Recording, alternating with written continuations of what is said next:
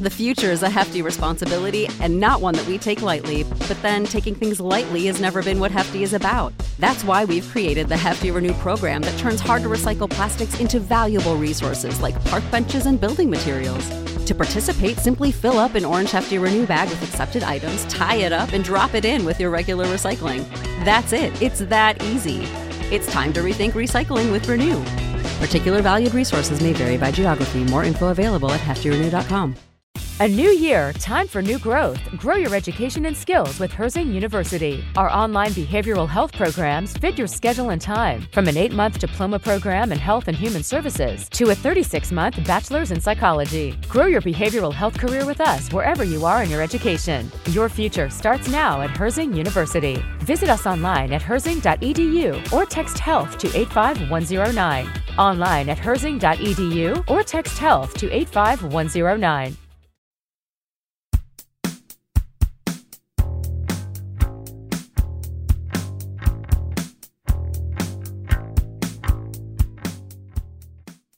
Greetings, friends. Welcome back to Critically Acclaimed, the film review podcast where good taste and bad taste collide. There you go. My name is Whitney Seibold. I am a film critic. I review movies. I review quite a lot of movies, in fact. Good golly, I watch a lot of movies.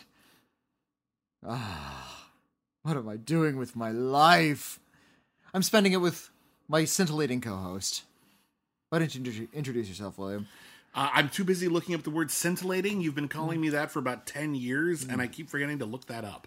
I assume it's bad. My name is William Bibiani. I'm a critic. Everybody calls me Bibs. I also review movies. I also question my life choices. Uh, and this particular week, I'm deeply ashamed. How dare you? How dare you, sir? Wait, what are you ashamed of? Well, I'm ashamed because this week we're reviewing a ton of new movies, and before I get to my point, let's run down the list. We're reviewing the new releases Flora and Ulysses, The Map of per- Tiny Perfect Things, The Mauritanian, That's Barb and Star Go to Vista Del Mar, After Midnight, Judas and the Black Messiah, and Blithe Spirit, and on the critically acclaimed streaming club, where we watch older movies that are available on various streaming services that one or both of us have never seen before. We're reviewing the Oscar winner for Best International Film in 1990, Cinema Paradiso. And I've only seen two of those. Oh, tisk tisk. Uh, we we missed last week for this particular podcast. This, and uh, the reason why was because over the weekend our cat Luca had to go to the vet rather suddenly, and we were very worried about him for a minute. He's fine. Yeah, he's He's, he's, fine. He had ma- a stomach thing. He's okay. He, he's already making trouble again. He's, he's so don't, completely don't worry back to normal. Luca. He's totally fine. But for a minute, we were worried, and I just didn't have it in me to watch a bunch of new releases over the weekend. I was just worried about my cat. So he's totally fine. I swear to God, totally fine. But we were worried. So last week it got put off, and then I ran into a bunch of other personal snags and other things this week that just kept me from seeing any of the new releases except for one. And I feel like I may have chosen poorly. Uh, you sure did. Should we just dive right in? do you want to start with that one, or do you let's want to start with that one because that's releases? let- Let's Okay. start. Let's start with the one that we've both seen, and then we'll just jump around like a jackrabbit. Jump around like House of Pain. Let's jump around like a superhero squirrel. Let's talk about the new Disney Plus release, Flora and Ulysses. It's not very good. No, I, I don't Oh, hate it. I feel like you hate this. I didn't hate it, but I didn't like this very Um, much. I hate this movie. Ah, I hate it a lot. Okay. This this is like uh, this was released on Disney Plus, and you can tell that they're kind of testing out like all of the IP they own. Yeah. to illustrate the way the world looks now, and the way the world looks is all Disney owned stuff. This was the part that offended me about this movie. Uh. when there, this is a movie about a young girl. Parents are getting a divorce, or maybe getting a divorce. Her, her mom is played by Alyson Hannigan, Yeah, and her dad is played by I don't know. by by an actor. Yeah, and she's played by an actor of some kind. His, his name is Ben Schwartz. And Ben I, I'm, I'm not too familiar with uh, Ben Schwartz work, Yep, uh, but I know he's done a lot of uh, voice work and, and TV work. he's fine. Uh, her parents are on the outs. She is uh, getting a little jaded. She's uh, starting to worry if there's really is magic left in the world. Her father wanted to be a comic book creator, but no one was publishing his work. His his work. And uh, he has given up on his dreams, and he's at the point where he's kind of just like, and maybe you should give up on your dreams too, because dreams are stupid. So he he again he's an ambitious comic book writer. Or was. well, he was an ambitious comic book writer, and now he works in an office supply store. Yeah. Mom is able to pay for a two story home in the suburbs by being a failed romance novelist Well, not so much failed as or a in- struggling romance Well, novelist she's- who's lost her muse as she's well. she's published romance novels before. Hmm. She's won awards, but her new one is not coming to her, and she's worried about the future of her career. Um, and so, uh, so will this family be able to make it work? Hmm. What will bring magic into this family? And the answer to that is a squirrel. a squirrel got sucked into a magic squirrel vac.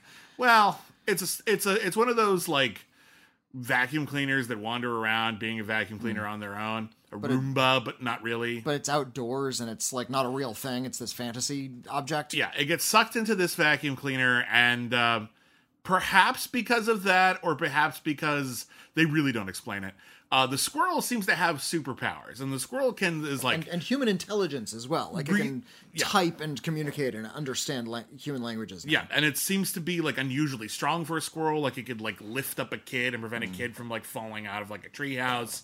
And so this little girl is like, "Oh, this squirrel's really cool. Maybe things are cool, and maybe we could like." I don't know, exploit the squirrel, and like maybe my dad could do comics. I don't know, like the squirrel will be like the thing that brings our family together somehow, in like She a sort of vague it- way. She takes it completely in stride. Yeah. So like she she says to her like, "Wow, that's really kind of neat," but she never like seems to be filled with awe at the fact that she can now communicate with a squirrel. Mm-hmm. She's like, "Oh well, and because you have superpowers, I know exactly what to do. We'll have to give you like superhero stuff." Yeah, but give she you a superhero name and an She origin. doesn't really and- like focus on that. She kind of like wanders. She loses int- loses interest in this extraordinary flying squirrel for a little bit, and Um, loses wanders off interest and is a- hangs out with her friend and goes to stores with her dad. Two, and- two words that I would use most often, perhaps, in describing Flora and Ulysses is loses interest. Not just because I myself lost interest a lot of times, but because I feel like the movie loses interest. And I feel like the movie is just clinically unfocused. And so, what you I feel like what we've got here is a movie that is, at its core, let's just take it to its core. It's a movie about a mildly broken family. Not even broken, dented and an animal comes into their life and it brings in just a little bit of chaos just a little bit of magic and the family comes back together it's something along the lines of stuff disney's done before the three that- lives of that- thomasina that, that darn, darn cat, cat, yeah. but there's a supernatural element to it as well where the superhero has the squirrel has superpowers so it's also like a little bit of like the shaggy dog or Hmm. the cat from outer space so both of those things I'm like I'm fine with. That's Disney's wheelhouse. They've been doing that for for over half a century. This I'm fine with all of that. What pisses me off is exactly what you said. Is that this isn't just a perhaps banal or at least benign family film about a family coming together because of an animal every fucking opportunity they have to reference another Disney intellectual property, hmm. they will take that opportunity and they will exploit it like hell. Sometimes it's really fucking forced. Like the doorbell in the house is like the Imperial March. From Why? Star Wars. Yeah, Wh- why? What does that what does that symbolize here? Like what is that why would they put that one in? Do they feel like they have an evil house? What what where are we going with this? There's a bit uh, at where uh, the little girl Flora is like bonding with her dad. Is it Ben Schwartz? Ben Schwartz.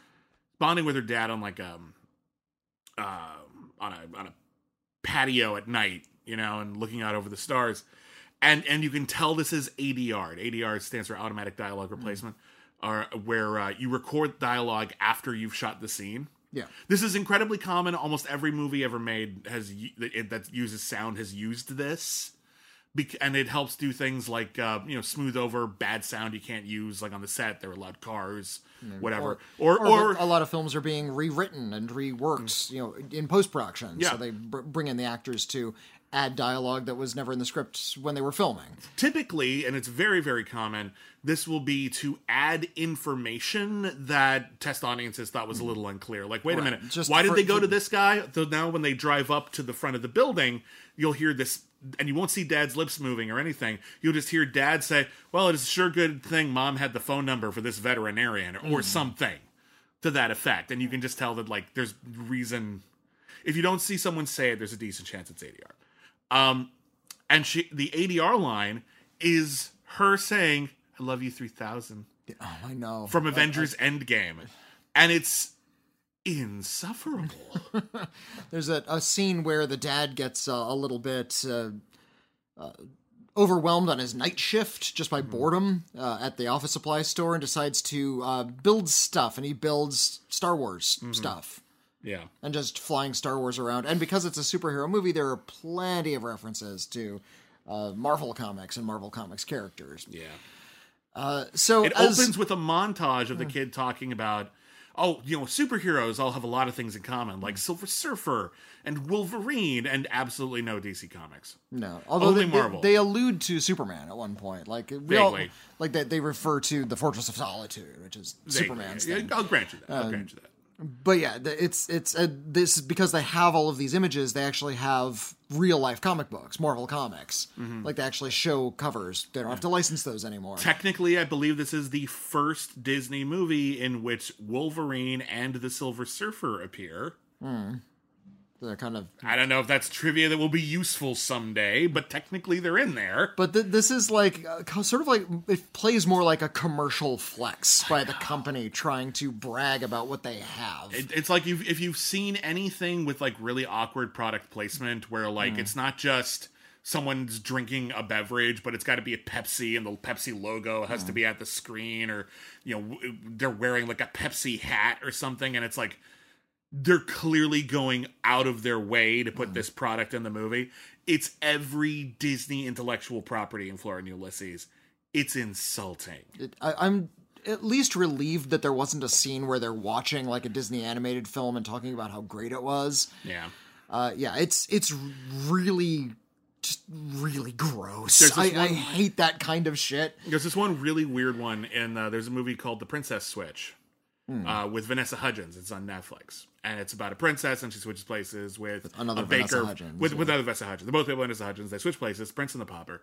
Uh, the princess ends up spending time just hanging out with like the other Vanessa Hudgens' friends, and they're actually watching the movie, uh, uh, uh, The Christmas Prince, which is also on Netflix in the first movie. And then in the second movie, the characters from the movie The Christmas Prince show up. And I'm like, wait a minute, were they watching a documentary on the Christmas Prince? What's going on? So it's really confusing to me. How can we watch Spaceballs the movie? We're still in the middle of making it.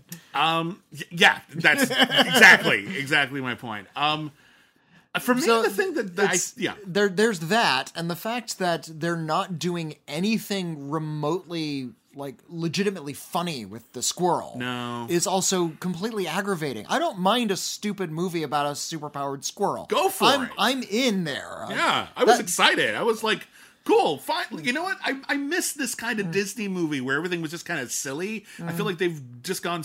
I remember thinking before I hit play on this, Disney has gone so all in on their like in like mass marketed intellectual properties that they're not really doing Disney movies the way they used to. And so like this might be a fun throwback Disney movie. There was a Hmm. reason like this I was like I'm having such a hard week. Please give me a that darn cat. I will take the 90s that darn cat. Just give me a that Yeah. darn cat, please. That '90s that darn cat is is It's watchable. It's fine. It's It's- watchable. it's- I, I meant it. Like I would have been fine with it. Just give me something inoffensive Hmm. and sweet, please. And then they ended up using it to advertise all their all their own stuff. Yeah, But it- um, but uh, big because they're not sort of rolling with the absurdity. Even if you're not going to give me a '90s that darn cat, heck, give me G Force. Remember the the G No, the spy I'm- movie with the the guinea pigs? um, if you take away the product placement, I'd be, this would be better than G Force. G Force is not good. G Force but, uh, was obnoxious.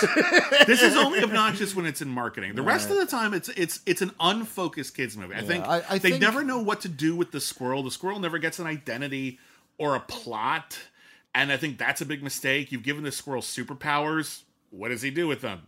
Nothing really. No, no, there, there's not a big. There is a supervillain character. There's Kind an animal control guy, and there's something fun you can do with that. Like every time he attacks the squirrel, maybe he loses a limb, or uh, you know, That might be a bit much do for some- Disney. I don't. I don't care. I'm just saying they're gonna. They're, I'm they're- making a good movie. I don't care about the the There's brand. gonna be a studio note, and we're gonna have to re- reshoot that if you Like, put that can- on camera. He can't lose an eye in this scene. Well, why not? Well, if he did think just uh, turn turn him into like a supervillain where like he becomes so aggravated by this squirrel that he's like in a basement room welding like a Yeah. claw onto his hand See, or that something. would have been yeah. funny. He's played by Danny Pudi, uh, who you probably know from Community. A very funny actor. Um, and every briefly, he can be very, very funny in this, but he's just the guy who wants to catch the squirrel. Yeah. That's it. He, there's this. There's, he has to be attacked by CGI squirrels at some point, Hmm. and it's kind of funny to see Danny Pudi pretend to be attacked by CGI squirrels, but not really. No. No.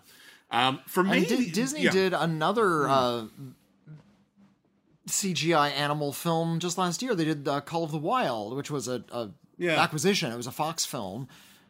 But yeah, it was a lot of actors acting opposite a CGI animal, and there's a lot of scenes with the CGI animal. That film, for as dull as it is, Hmm. Does at least bother to give the dog some personality, and they actually filmed the dog in mocap. Yeah. They had a human actor doing dog stuff, and then they animated a CGI dog over the human actor. Still feels like an unnecessary choice. to Yeah, me. well, I mean, that, that's, they're, get it, they're when- experimenting with the tech. I, I, I, I it's understand, fine. Just but yeah. strikes me as a lot. Uh, Disney Plus, one of the I don't remember if it was a launch title, but it was like one of the first original movies to premiere on Disney Plus was the remake of Lady and the Tramp, That's right. uh, which was fine. Hmm. I didn't see that one. It was fine. It was they removed some of the racism, which is good. Hmm. Um, but it's always been a slight story, Lady hmm. and the Tramp, and it's still slight, and it's still kind of kind of a bit of a puff piece.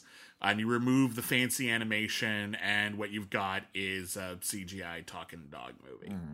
But it's fine. Like it's it's inoffensive. Like you totally watch it and have a decent enough time with the family.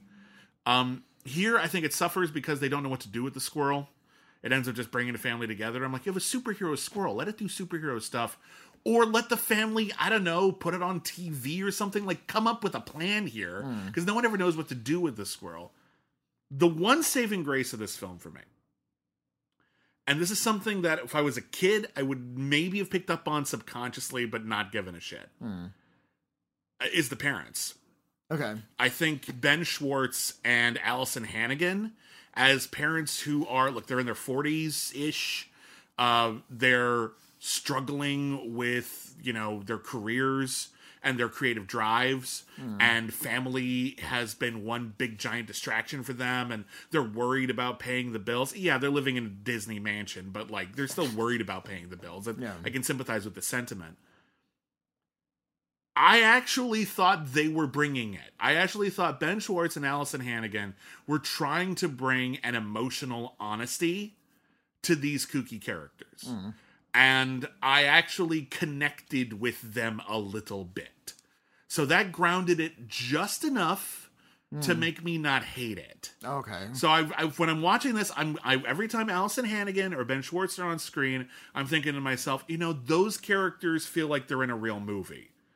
And the little girl who plays Flora, who I deserves a shout out, she's she's doing her job. She, she's fine. She Yeah, she's Matilda Lawler is her name, and she's she's fine. She's doing her job. just the the character is built to be completely precocious, and I couldn't connect with the marriage at all because I knew that this was going to be a story of how a squirrel heals a marriage, and uh, we couldn't have a, a film on Disney Plus where the girl has to learn about what it is like to watch her parents separate and Mm-hmm. Maybe- how they've actually why they drifted apart to begin with and why it might actually be a good thing in the long Yeah, run for them to be apart. that it's that it's gonna, it's really really painful but this is something that needs to happen and it doesn't need to be you know this painful wrenching story like you know the squid and the whale and they can even be can friends. They can be like, hey, listen, we're just better apart.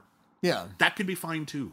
And you're right. That is if, if there was some actual you know real humanity in this movie, then I would be okay with it. But these are all cardboard cutouts reading these really boring lines. There's not a lot of humor. And then in the middle of all of this, Janeane Garofalo is paying off her car. I was just about to bring this up. There's a there's couple a, of there's a, a scene or two where uh, Alyson Hannigan meets with her agent. Her agent is played by Janeane Garofalo. Janeane Garofalo should have been starring in this movie. At the very least. Actually, you know, she deserves better material It should that, have been like Janine Garofalo is is a divorced novelist, no children. Yeah. And she's the one who discovers the superpowered squirrel. Mm-hmm. And she is angered by its presence in her life. It's like, and, and it mm. starts to build a fortress of solitude in her apartment, and she just lets it happen. Is like, okay, fine for now, and then slowly she comes to terms with living with a superhero squirrel. Okay, you know that's what? the Flora and Ulysses movie I want to see. Okay, you know what? That's actually pretty funny. You, you- you lost me for a minute there because I didn't see what the through line was, and now that I see what the through line is, where mm. her home is being taken over by a superhero a- movie, but it's by, with squirrels, that's funny. I'm not gonna lie. That Yeah, that's and- actually a good. And, bit. and the squirrel brings in like a raccoon, and it sca- scares off the dog that's been making her life a living hell. And then it, Yeah. and then what the hell? It murders her boss. Yeah. And so it's sort of like uh, uh, Flora and Ulysses meets Joe's apartment meets man's best friend. Yeah, so, uh, l- l- Yeah. Give me some. I know It's a great pitch to Disney. I this picture is- you going into okay. Now I know you. I know you. I know you shuttered Blue Sky, which, by the way, you fucking assholes.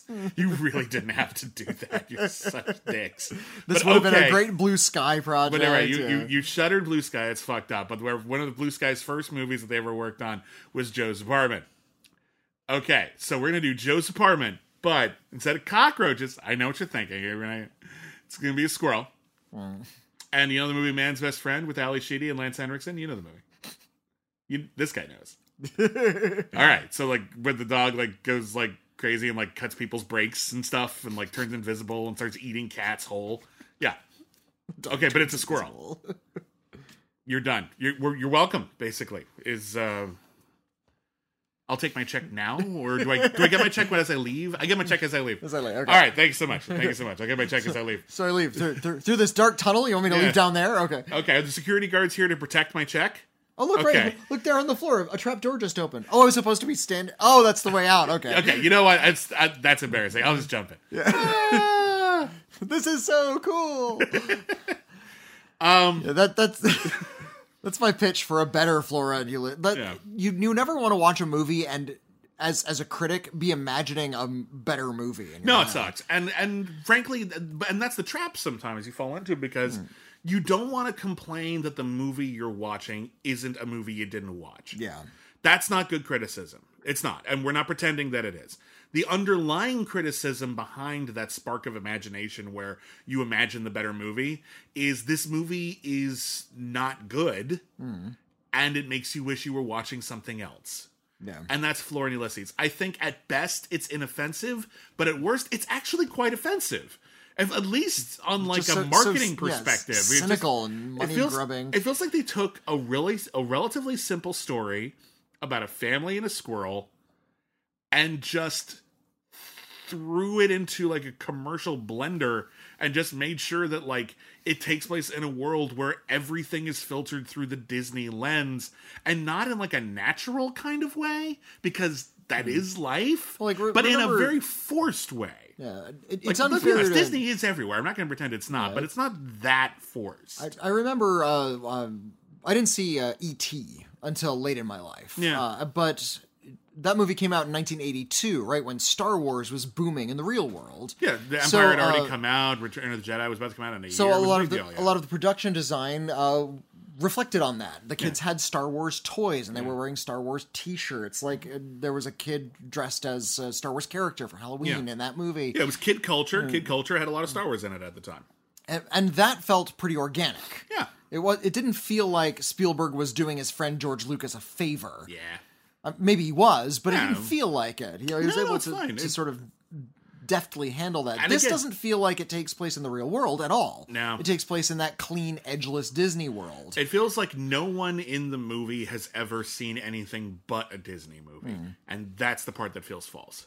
if it took place in Celebration, Florida, the city that Disney owns, then that would have been like maybe some sort of commentary. Like this is what the w- world looks like in a city that's owned by Disney. Disney has decided to like do a sequel to the Florida Project, there you go. and but this time it's got a superhero squirrel in it. Look up Celebration Florida. It's in a real city in Yeah. Florida that Disney owns. Yeah, it's weird. Um. Anyway, Flora and Ulysses. Uh, I wish I could say it was harmless and inoffensive, and it's fine. I really wish I could say that.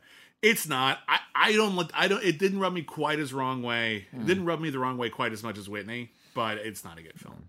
Uh, let's move on. What do you want to talk about next? Uh, how about the map of tiny perfect things? Okay. Just to choose one kind of arbitrarily. and this is a this is a film about geography.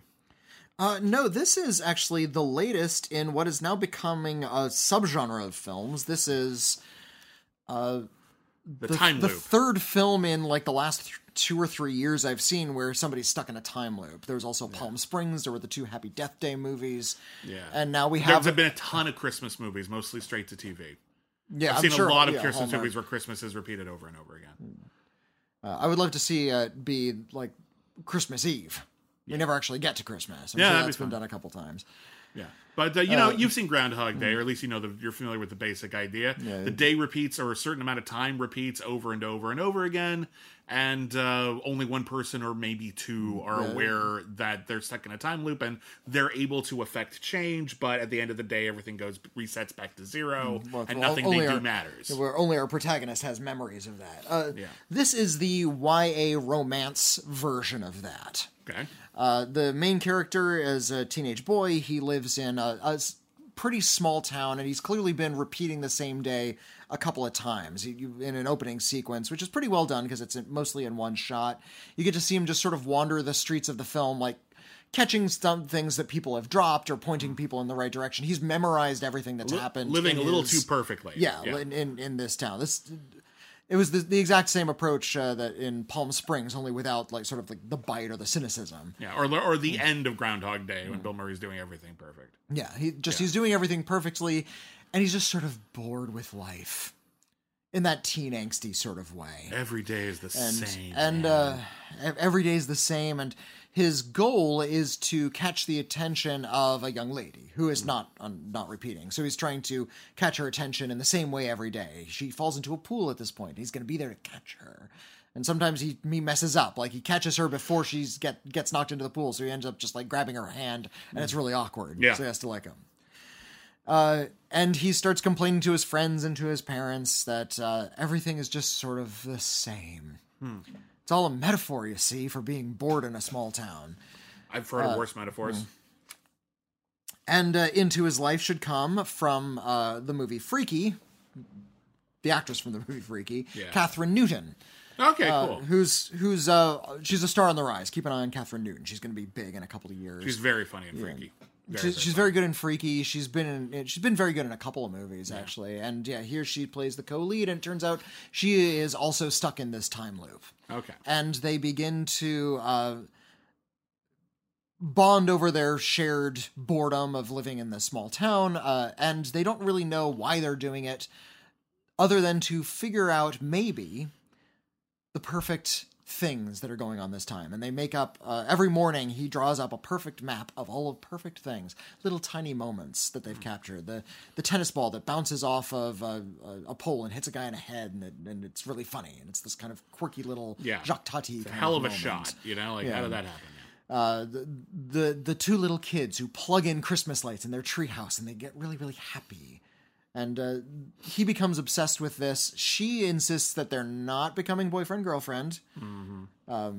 Good. I, I don't see why not, but uh, you know she uh, she insists that they have to kind of stay at an emotional. She's seen time loop movies. She knows where this is going, and Yeah. she'd rather not. Yeah, and and over the course of the film, he eventually learns that she is repeating a day over and over again, which with a big tragedy in it, a personal tragedy of hers, oh. and uh, she has to be at a certain place at a certain at the same you know every day at the same time, yeah.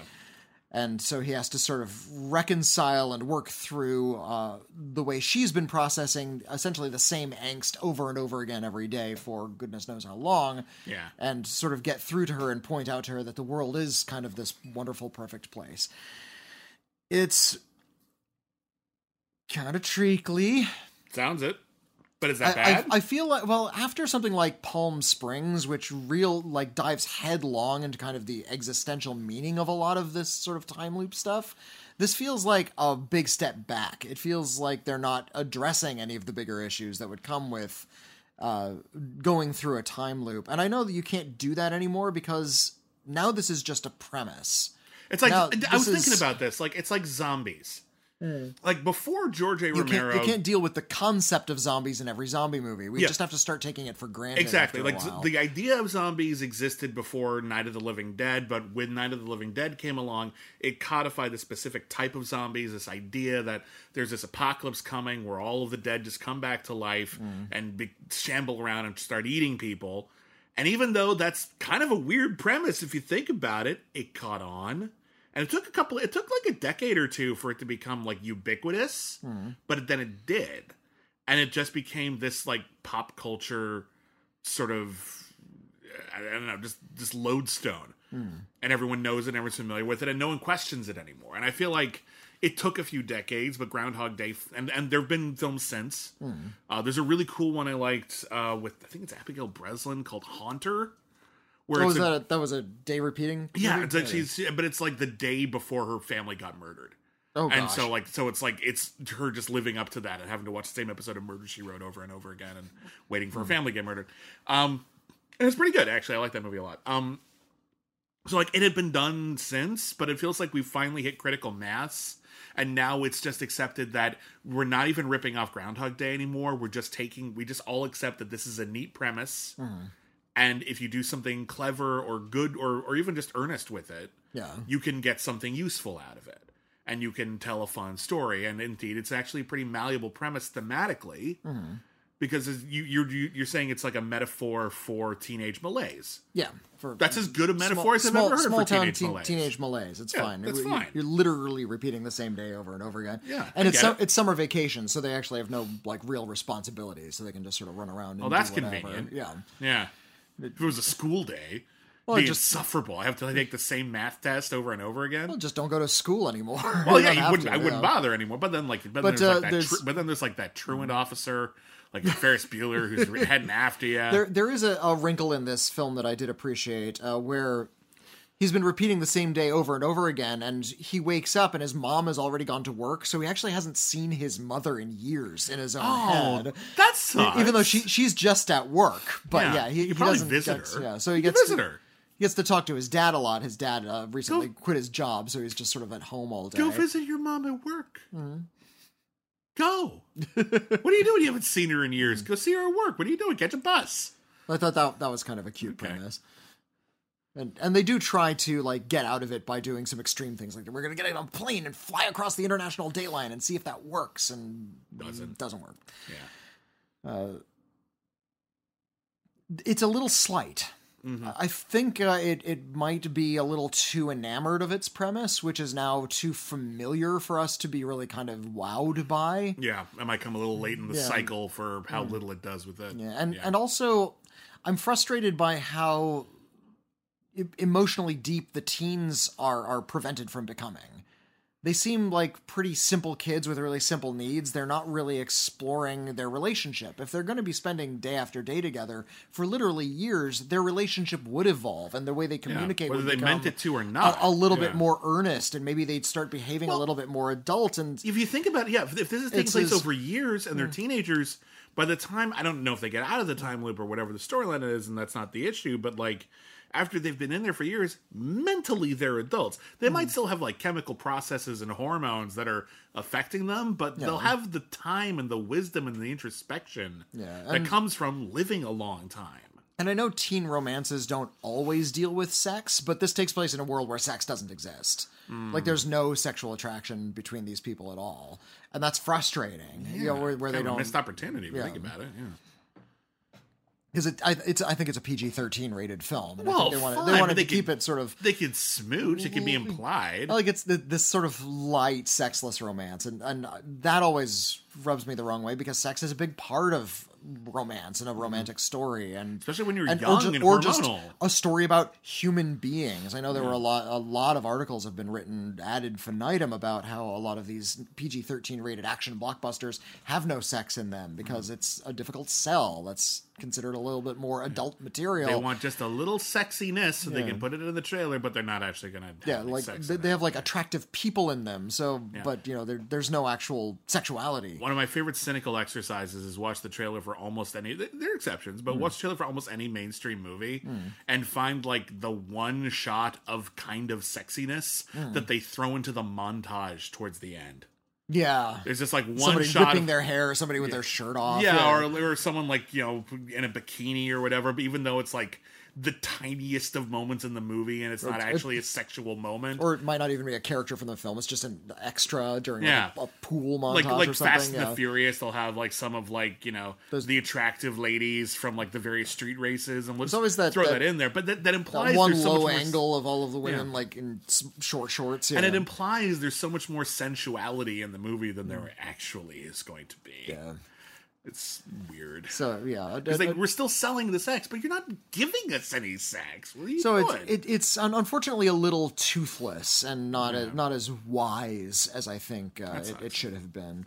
If if you're going to have a story about people who are like literally like living past their current state, their current mindset, Mm-hmm. and accruing wisdom, write wise characters. Don't have them stay teenagers the entire time. you, again, you have if you're writing characters who are smarter than you are, you have to write smart. You have to, yeah. yeah. Well, that sounds a little unfortunate. It doesn't. Um, what about? Uh, tell me about what do you want to talk about next? uh, choose Move one. on. All right, tell me about the Mauritanian. All right, the Mauritanian uh, is a uh, a true story of Mohammed. Uh, I'm going to butcher this. Mohamedou Ould Salahi, Okay. who was held at Guantanamo Bay Oh. uh, for many, many years without being accused of anything. And this, uh, it's actually a really uh, harrowing story because it tells his story, but it also tells the story of the lawyer who was trying, the ACLU lawyer who's trying to free him. She's played by Jodie Foster. Oh. And uh, the prosecuting attorney who uh, eventually refused to prosecute him because it was completely immoral, and he's played by Benedict Cumberbatch, who is doing a wonderful voice. Oh. Benedict Cumberbatch is actually really good at voices. If you recall, he also played the Grinch in that one animated film. He's got he's got a great like Orson Welles kind of vibe. Like he brings a lot of gravitas to everything that he does. Um, okay, Yeah, well, it's uh, a good cast. I, Mo- I like Mohamedou um, Salahi is played by uh, Tahar, Tah- Tahar Rahim, so I wanted yeah, to give him a shout out. who I remember from um, uh, the past. Oh, okay, uh, yeah. which no. is uh, which is a really, really, really. I didn't see the past. Asghar Farhadi is one of my favorite living filmmakers. Um, he won a couple of Academy Awards. He did uh, a Separation and, Oh, wait, the, and the Salesman. And I saw the salesman. I and the film he made in the middle there, which was amazing and just as good, but got a little overlooked, is called The Past, which is like Mm. Yeah. this like kind of mystery movie, but it's a mystery about why this family is falling apart. And it's really fucking good. Um, so great actors, great great, great cast actors. overall. Sounds like Uh, it this it functions perfectly well. Mm. Uh, it feels a lot like a remake of the life of Emile Zola, uh, Oh. in which was about um, also a biopic. uh, yeah, yeah, a biopic about um, the the Dreyfus affair and how uh, Uh, eh, another story about somebody who was wrongly imprisoned wasn't like they were accused of a crime in the Dreyfus affair. Hmm. Dreyfus but, was, but it was wrong. But it- it, was but it purely was- because of anti-Semitism. and it was because yeah, because he was Jewish, and it was just the result of anti-Semitism, and he was in prison wrongly for many many years until somebody bothered to fight for this guy who deserved it. yeah. Uh, everything with uh with Salahi is great. All of his experiences in the prison, the way they mistreated him and the ways they tortured him. It's not explicit, but we get to see just sort of how bad things got for him and how he was slowly withdrawing hope and this idea that he's going to be able to see his family again.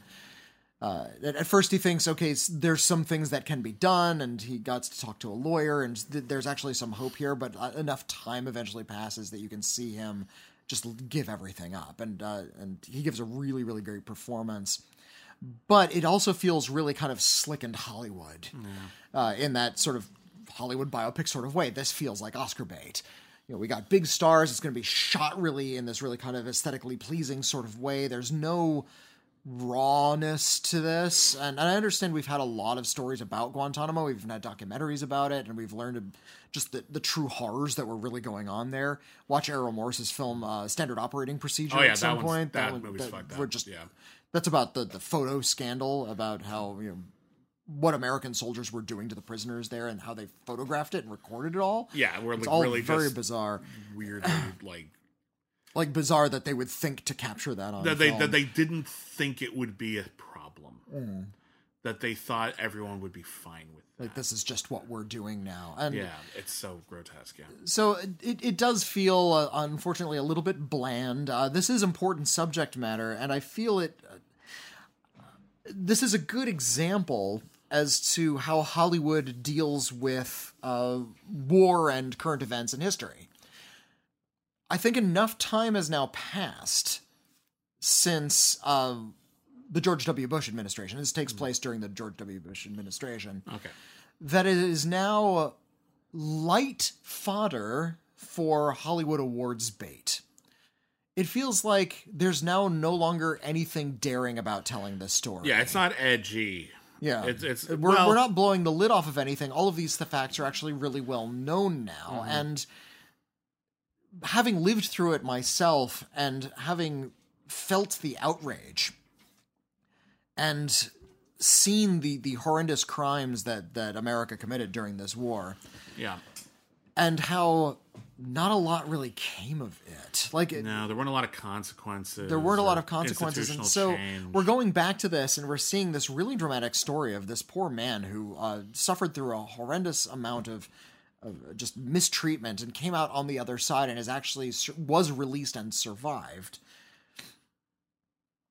as something that feels almost kind of pointless at the end of the day. It's like his survival is wonderful. I'm glad he survived and his story is fascinating and deserves to be told. But the greater meaning is that nothing really came of all of that other than torture for no reason. Mm-hmm. The the evil isn't bucked up against. It's just something that happened now and it's not something we ever really came to terms with. it's bad, but like, yeah, we're not. It, there's like, a like as as a na- the character of our nation is not confronted in this and that's fucked up. There's a there's it reminds me a little, and again, I didn't I didn't see this, so I'm just Hmm. spitballing here, but uh, there's a game coming out, a video game called Six Days in Fallujah, uh, which is about sounds incredibly you- tasteful. All right, Yeah, exactly. Uh, it's about putting you in the actual uh, uh, events, and there's this interview uh, at Polygon.com with the uh, designer or head developer, and they're talking about how they're trying to like keep this from being political. And there's a really brilliant uh, Twitter thread uh, from uh, I think they're a yeah, they're like a game developer and uh, um, public speaker. Uh, Rami Ismail. Please look this up. This whole thread's brilliant. He breaks down every single bit of this interview and explaining why this overall perspective, not just of this game, but like the way that like American media is treating the events in the Middle East now that it's like a little in the rearview mirror, even though it's still completely contemporary, but like we've been there long enough that like it's, starting to become part of the past that we're completely overlooking a lot, not just atrocities, but we're actually just getting like complacent about it. yeah, it's And like we're starting we've let to- ourselves off the hook in a lot of ways. and and we're not looking at this sufficiently from the perspective of people who weren't like say the Americans in this situation. And that whole thread's brilliant. I could never do it justice. Please read that. It's really it's really really thoughtful and smart. But but it's this trap where it's becoming this thing we tell stories about. And we're removing the immediacy which frankly would still be relevant which is shit's fucked up and desperately needs to change now. Yeah. it's not like in the past well like okay and then there all these things happened, but fortunately we passed this legislation and everything turned out okay right? a probably not and b no still going on now to one extent or Hmm. another bad Uh, still still furious come I- on keep it alive I, I appreciate it. I'm going to remember the title this time. The film "The Report," which was uh, the the Adam Driver film about the torture reports, and that is about how the searching for all of these details and uncovering stuff was wearing on his soul. And I don't get that from that tone from this, that there's a lot of outrage about what happened. It's just about surviving this horrible experience. And, well, guess glad that's over with. Yeah. And that, that didn't. That didn't sit right with me. That we're Hollywood Hollywoodizing Well, uh, it raises these the, these sorts of stories now. it raises the question, and Hmm. you saw the movie and I didn't, so I'm going to ask you this question. Having seen the movie, Hmm. what's its function? Is it supposed to really make you think about what it would have been like to actually personally be there? Is it about uh, trying to expose uh, the bureaucracy that allows someone to be imprisoned for that long with no charges? Well, is it what I- about is it about outrage? Like, what is it about, and what's it trying to do that would make it relevant beyond simply exposing a story that happened? Well, that happened, uh, you he- know? Here's something that's just true, and it, it's that Americans have a very short memory. Yeah. Uh, we we don't know our own history. Uh, it's it's kind of painful how often we need to remind ourselves of things that happened in even in the recent past. So I think the function of of the Mauritanian is to uh, use Hollywood language to essentially re-educate uh, audiences of the recent past. There might be younger audiences who aren't familiar with all of this stuff, uh, and uh, Hell, you know, Spielberg's been turning that into a cottage industry lately with films like Bridge of Spies and The Post. These. Yeah. movies do not take place that long ago. they don't take place that long ago, and I, I think what Spielberg is doing, and I think rather brilliantly with his recent history films, is he's using an event in the past, turning it into one crackerjack of a drama, but also very clearly alluding to something that's happening in the present. Yeah. Uh, the Post was about speaking to power. It's a Trump movie. It's about the, how the way the press needed to attack those in power, or not attack, but, But, uh, like, ca- beneath- take to task the, those who are in power. Yeah, you don't take it easy on people just because they're in power. Um, Exactly. Yeah. And, and that that the film is about Nixon, but the movie is about Trump. Definitely. Uh, and same with uh, Munich. That's very clearly a 9/11 uh, metaphor. Mm-hmm. And uh, uh, Lincoln is actually about gay marriage. Yeah. Uh, in in, a, in many many many very real ways.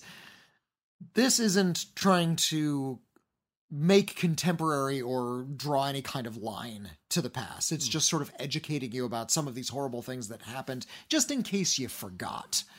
I remember, so it's boring to me. Ah, okay.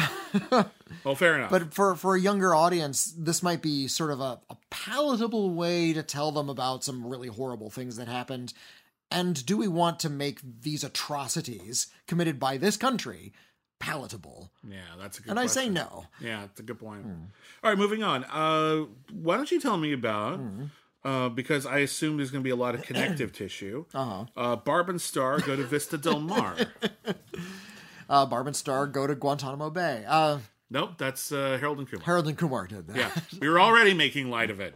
It didn't take long. Bar- Barb and Star go to Vista Del Mar. Uh, it's it's not an SNL film, but it feels like it. Uh, Barb and Star are uh, these broad, uh, middle-aged Midwestern mom types, played by uh, Kristen Wiig and uh, Annie Mumolo, who wrote Bar- Bridesmaids together. Which one's Barb? Uh, that's Annie Mumolo, I don't know. Chris, and, and Kristen Wiig as Star. Got it. Good to know. and uh, they work at uh, a furniture store, like an Ashley Furniture, and all they do there is sit on one of the couches and just talk all day about completely meaningless stuff. They're hilarious. It's a good gig if you can because because Annie Mumolo and Kristen Wiig are hilarious. Is there? And their story is they hear from a friend of theirs that going to Vista Del Mar, Florida is the thing to do.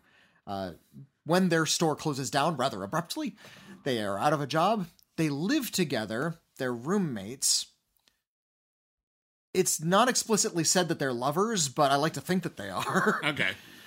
Uh, but they decide, okay, we're going to we're going to go to Florida and we're going to do things we've never done before, like go parasailing, do like really tacky touristy stuff, and that's opening up the world to them. Uh, and while while they are there, they run into Jamie Dornan, Oh, who is there for uh, reasons I'll get to. it's the hunky and- guy from Fifty Shades of Grey. Fifty Shades of Grey, who was also in Wild Mountain Thyme. He was in that serial killer show, The Fall, which is fucked up. Okay, I didn't see The Fall. Great show. I saw all three of those Fifty Shades of Grey movies, and they're all bad. Varying degrees of bad. The first one's the best, Yep, but it, even that true. first one's not very good. The first one at least has a point of view of some kind. Uh, it's, but you know, if if you're gonna make a movie about sort of emerging sexuality, can you like make it a little bit more about sexuality uh, rather than just sort of using a lot of languages you picked up out of a book. It's like it feels like an, an S and M encyclopedia rather than people actually doing S and M.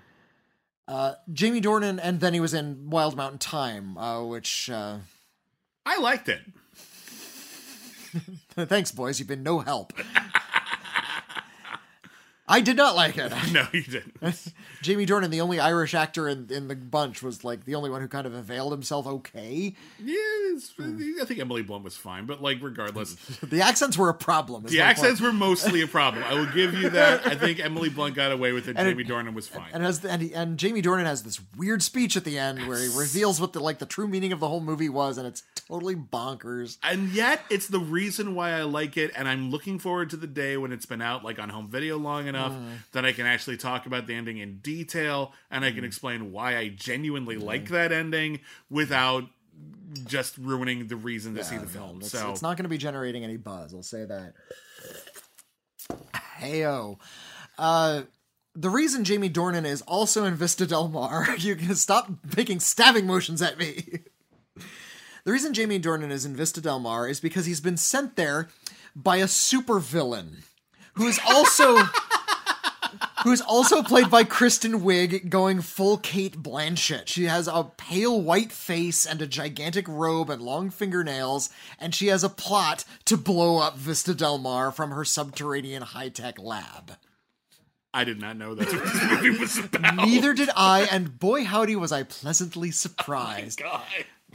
Uh, it it opens uh, the the film opens with just a, a kid on his paper route. This like ten year old boy, and he's throwing papers on on various porches, and they pull, ride, rides out of town. It's this pleasant little suburban scene, and he rides out of town into this this big tree, and he gets off his bike, and he's sitting under this pleasant tree, and the sun is dappling his hair, and he looks up at an owl in the tree, and the owl turns its head, and its eyes light up with lasers, and it scans his face, and a door in the tree opens up, and he gets into an elevator and takes it down. I'm like, okay, you've got my attention.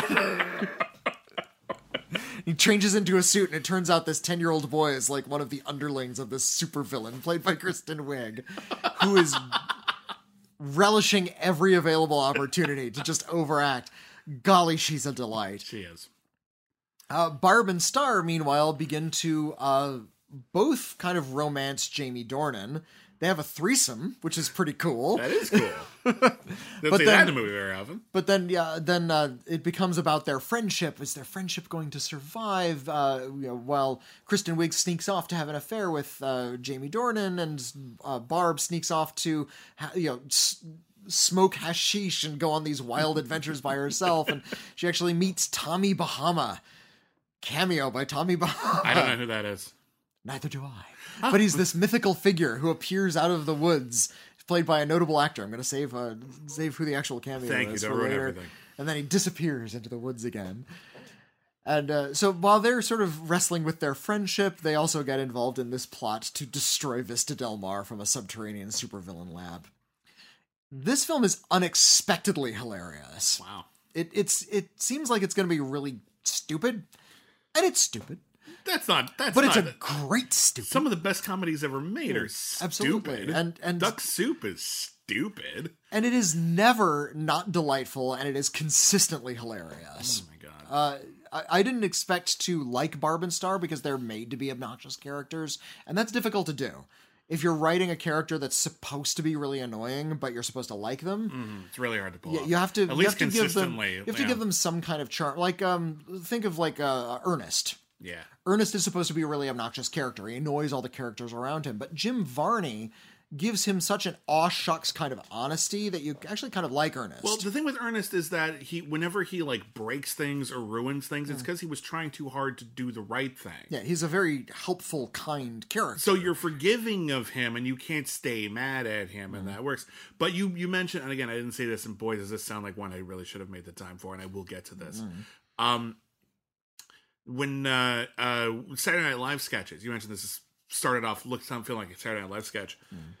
Saturday Night Live movies are real fucking hit and miss because those characters might work for three five minute bursts. Yeah, but do they have enough staying power to to like still be interesting and funny and carry a story hmm. over 70 to 120 minutes?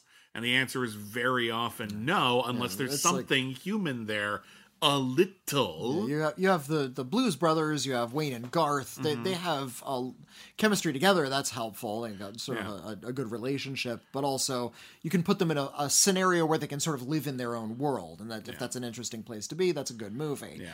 Mm, Then you have like, what, can you do with a 90 minute film about the Coneheads? I'm not exactly sure. I mean, you just made a movie about aliens pretending to be humans on Earth, Mm-hmm. and like that movie's sporadically funny, but that's it's, a kind of ti- it's kind of tired. got a great monster at the end. They Yeah, did- there's some cool shit. the Like, last uh, last stop motion creature I saw, I think, in a major Hollywood film. Yeah, like, I, I've definitely seen worse films, but then like you get some like Stuart saves his family, where it actually took the opposite tack, where it you know Stuart, if you don't recall, uh, this '90s SNL character, he was a Stuart like Smalley. Stuart Smalley. Stuart Smalley. yeah, and he was played by um, Al Franken. Uh, Al Franken played this guy who was like a self help guru. But he was actually very meek and mawkish, and it didn't seem like he'd actually helped himself that much. So he probably isn't in a great place to be teaching you anything. And when they did a movie, they said, okay, that's pretty thin as a character, so we're going to explain how he got that way. And the movie is about familial emotional abuse. And it's actually really fucking harrowing And not funny. It's not bad, but it's not funny. Hmm. It's actually really tragic and bitter. So it's very easy to swing the pendulum too far in either direction, where you're just like just being light and fluffy and you have nothing to work with, or you try way too hard to make it a real movie and it stops being funny anymore. Hmm. And you're right. I think Blues Brothers and Wayne and Garth are like the the apex yeah, of that like- kind of genre. But yeah, and uh, and Barb and Star is up there. Uh, Some some critics have been comparing this to Popstar, and, Ooh, and, that's and a, how that's a uh.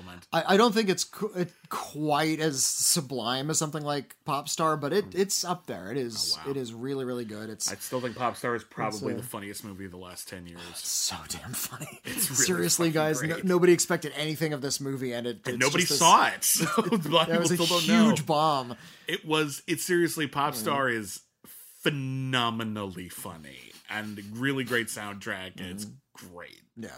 So if it if you if you're using it in the same sentence as Popstar, then this movie is like shot up to my must see list. and I will it- definitely this, be seeing this this, is film. it's it's a must see comedy. I'm It's excited. it's sloppy, it's cheap in that sort of, but you know, Who cares? Wayne's World is sloppy and cheap. Dude, where's my Yeah. car is funny as hell. Yeah. It's also cheap and stupid, so it's fine.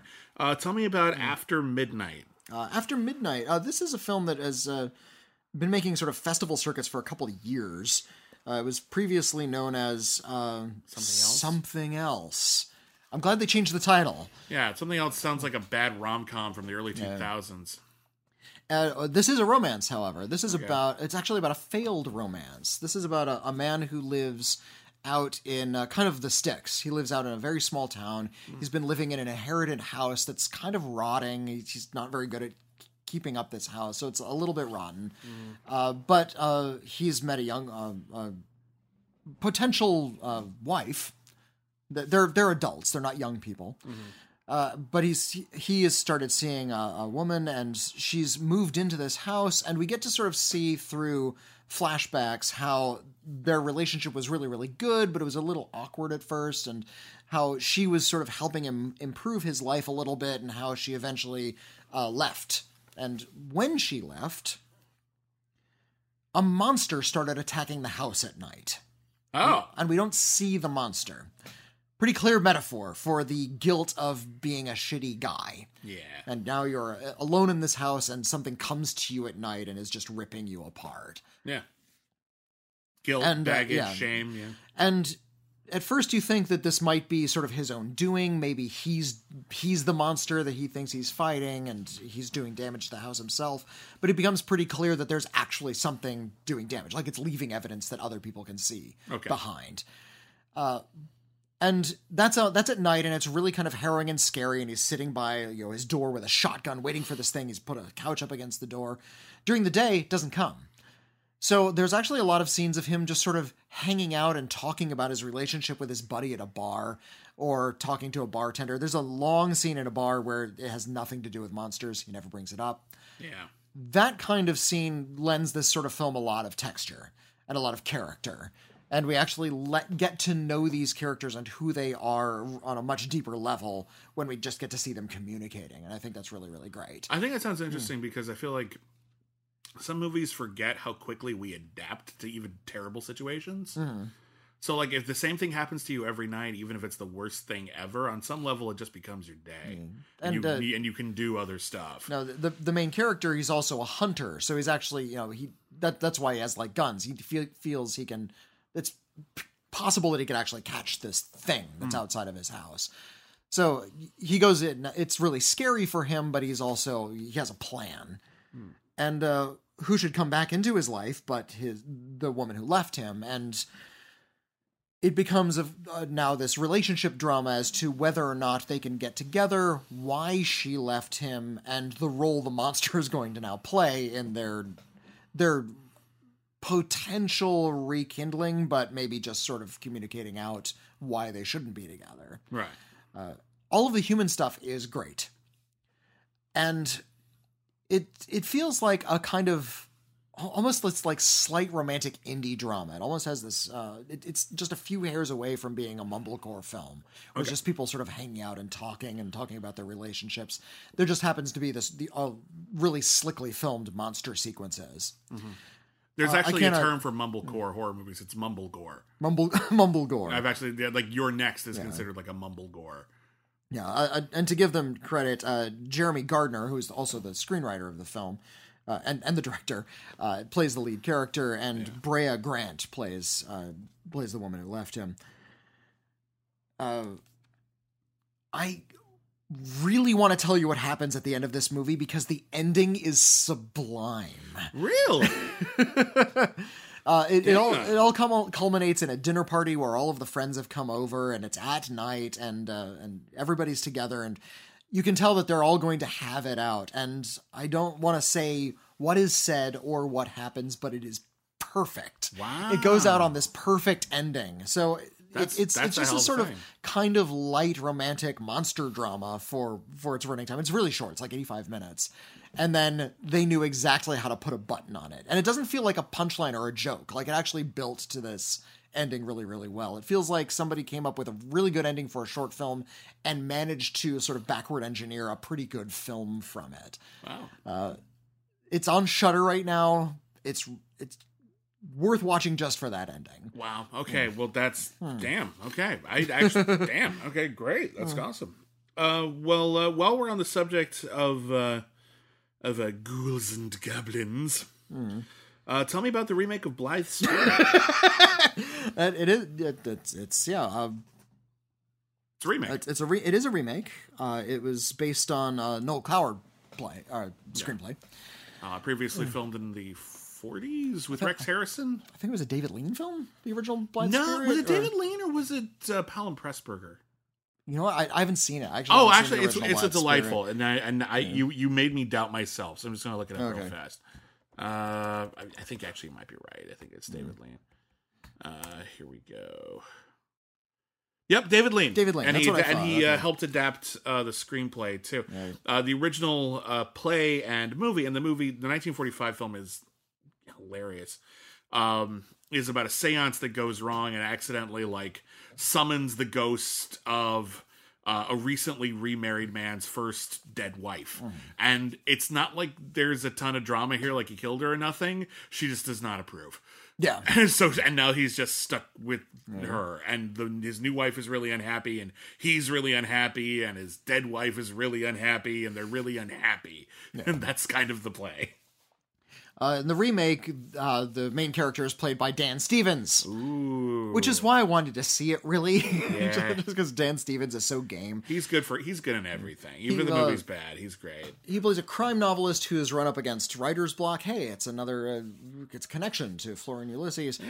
Uh, he has writer's block. He can't, uh, and he's been hired by a film studio to write a screenplay. He can't do it. He goes to a séance one evening, uh, hosted by Judi Dench. Judi Dench plays the the medium, and she's a fraud. She float, she uh, levitates, but we can see the ropes, and the rope breaks. Uh, but Dan Stevens uh, is inspired. He wants to do a crime novel about a medium. He invites her to the house to get a little bit uh, to his house to get a line as to how she operates. It's an actual séance, and she shum- she summons the spirit of his dead wife. He's been remarried to Isla Fisher. Okay. Uh, the dead wife is played by Leslie Mann, the ghost of the dead wife. very great. Hmm. Very, very good cast.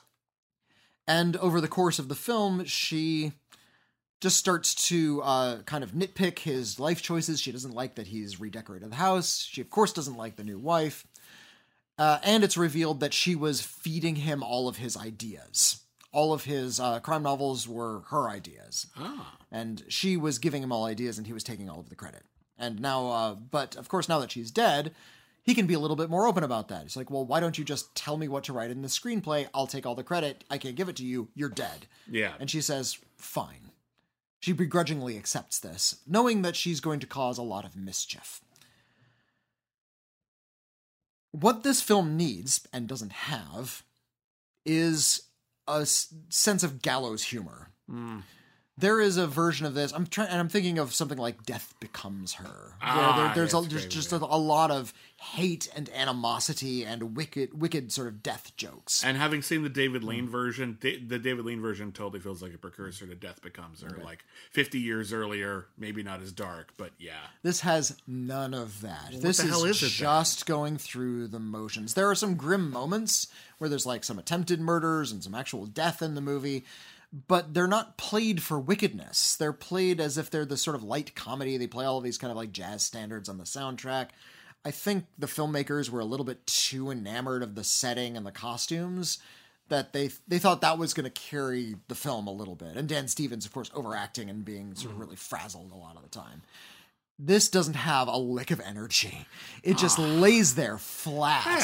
And it's a, really a pity because you have Dan Stevens and you have Isla Fisher and you have Les- Leslie Mann. These are good actors and they're very funny people. You have Judi Dench, who is already really, really uh, game, and it's a really fun premise. You know, crime writer conspires with dead wife to commit plagiarism. Great, I'm there for you. There, yeah, just the, the laughs don't come. You're waiting for something really kind of manic to start happening, and somebody gets their drink drugged, and somebody else falls off of a thing, and somebody else almost has something fall on their head, and knives start flying through the air. She's substantial. She's a real ghost. Yeah. like she actually can float things that other people see. And yeah, you're you're there's just no snap. There's nothing going on here. Just everything starts to lay flat. And and after a while, when when the shocking things start to happen, they don't even start to feel like they're adding up. They're just sort of accumulating. I feel like we're losing the like. I know some people can do it because people are still funny, but I feel like we're losing this kind of like chamber room comedy. Like I can't. uh, uh, uh, Here's an exercise, and it's a movie that I feel some people might be familiar with the play, some people might be familiar with the movie, but it's not like a household name.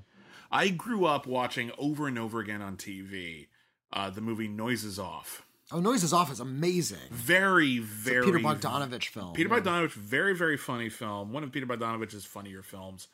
Um, and it stars Michael Caine and uh, Christopher Reeve, Mm-hmm. uh, who's actually really great in it, I think. Um, Carol Burnett is in it. John Ritter is in it. yeah, and- just a really wonderful ensemble cast. And the whole thing is it's the dress rehearsal for a farcical play, and the dress rehearsal is just as farcical as the play. And we Mm-hmm. never actually see the play. Um, and you watch this movie, and it, everything about it is so impeccably sharp. Mm-hmm. Just all the dialogue like comes. it's it's it's, is- it's right next to Clue in terms Yeah. of like it's it's Ju- witty banter. The timing, the way that jokes build and propel each other and knock into each other in unexpected ways, but you're playing totally fair because we've seen everything else that leads up to this joke. It's just it's fine tuned. And I feel like we're losing this ability to see fine tuned comedy. Yeah, I, I feel like the kind of comedic timing that would be required to make a film like this is something that doesn't exist in comedies anymore. Yeah, very few people are, are operating on that level, or Yeah, at least, or at least interested in that style. Ev- Even Barb and Star has sort of a shabby quality to it. It's a funny scripted comedy, and but it, a lot of that is like big character work. Mm-hmm. It's not like necessarily the jokes building on one another. like the the closest thing I can think of, and it's not even really a comedy, although it's you know mystery comedy, I suppose, is Knives Out. Yeah, Knives which is- came real, real close to, yeah, to something. it just like wasn't a broad comedy, but it, just a couple of steps in either direction, and it would have been there because it's very particular and it's very precise. Yeah. and precise comedies, I miss them. Mm-hmm. I think even the best comedies we've had mostly feel like feel kind of shabby or feel like discovered on the day, or there are elements of them that are just real loose, and like I kind of miss knowing that every single piece of this has been like crafted like a Ferrari. Yeah, You know, like every someone knew how to make this thing fucking work. I think that's why people liked Palm Springs. Uh, Yeah. Palm Springs is is a comedy like that. I think it's really well put together. Everything fits together really, really well. Yeah, that's a good point. Uh, this is a Noel Coward play. Yeah. Noel Coward, you know, one of the great masters of wit, and you sucked all the energy out of Noel Coward. That that that's a feat unto itself. Yeah. Hey, you made Noel Coward seem kind of dull. It's like watching bad Shakespeare. Like, how do Yeah. you make bad Shakespeare? Like, Shakespeare's it, it, it, fascinating. It can, it can be done. Of course There's, it can be done, but, plenty like- of bad Shakespeare out there. Yeah, there. but my point is this: Shakespeare gave you everything you need. it's it's all right there. Just assemble it. Not all Shakespeare is good Shakespeare. There's some. I would say that the verse may be great, but there's some bad stories that he told. Hmm. They're not dull. Definitely not. it happens. There's always some, some wonderful bit of like language or wit or poetry that you can always dig into. All right, well, let's wrap it up. Let's wrap it up with our new releases, and then we'll get into our streaming club afterwards. Uh, with a film I've heard a lot about, and I'm, I'll, I definitely need to actually see this movie. Uh, I don't know what you think of it, but I've heard really good things. Uh, Judas and the Black Messiah. Judas and the Black Messiah is is a great film. Wow. Uh, this is uh, my wife actually watched this back to back, completely incidentally with uh, Trial of the Chicago Seven. Uh, this takes place in the same summer of Trial of the Chicago Seven in Chicago. weird. So yeah, weird, weird double feature. Uh, but this is about this is the true story of Fred Hampton, who was chairman of the Black Panther Party uh, back in uh, Chicago in the late 1960s, and it's also about um, William O'Neill, who was uh, hired by the feds to infiltrate and be, be an informant on the Black Panther Party. Okay. Judas. Who's playing who? Uh, William O'Neill is played by Lakeith Stanfield. Okay. My man Lakeith Stanfield. Good boy, howdy do I love Lakeith Stanfield. Great actor. I will watch anything with Lakeith Stanfield moving forward. I love him. And uh, Fred Hampton is played by Daniel Kaluuya. who Who's also great. Who is also great. Yeah. Far better than Trial of the Chicago Seven. This has a much better sense of place and propulsion and importance. We get to know what the Black Panther Party was doing beyond the racist propaganda that the FBI was trying to hang on them. Yeah. And we actually see the the uh, the machine at work. There's uh, the Fed that uh, that William O'Neill is reporting to is played by Jesse Plemons, and he has scenes with uh, J. Edgar Hoover. J. Edgar Hoover's played by Martin Sheen in makeup, and he's having a wonderful time. Uh, but all, we get to see from the, the the top of the FBI how there was all of this racist propaganda about trying to actively vilify and change the story of what the Black Panther Party was, all, all the way over to what the Black Panther Party was actually doing, which was actually community outreach. Yeah. Yeah. yeah. No, I actually, yeah. Yeah, and Fred Hampton was actually an incredibly influential figure in the Black Panther Party because he was going to all of the local chapters uh, and community groups in Chicago and saying, We are all being treated unfairly. And we all need to rise up. And there's actually a really notable scene where he goes into a white supremacist meeting with a big Confederate flag on the wall and says, You guys are also being effed by all of this. And he talks them into joining the Black Panther Party. That's amazing Uh, and and he was also, of course, uh, wrongly convicted. You know, on all these trumped up charges and thrown into prison. Uh, Fred Hampton was, and uh, you know what was going on the years he was in prison and how his leadership was actually keeping all of this stuff together and his messaging what he he was needed to keep all of the messaging on point uh, the attacks that the black panther was uh, suffering at the hands of not just corrupt cops but also just other uh, people in the community who were buying the propaganda and how all of this started to weigh on the soul of of Lakeith Stanfield and how he was kind how he sort of came to understand that he was betraying a lot of these big things and how what a complicated network of betrayal and informants and everything that was going on in the street at the time.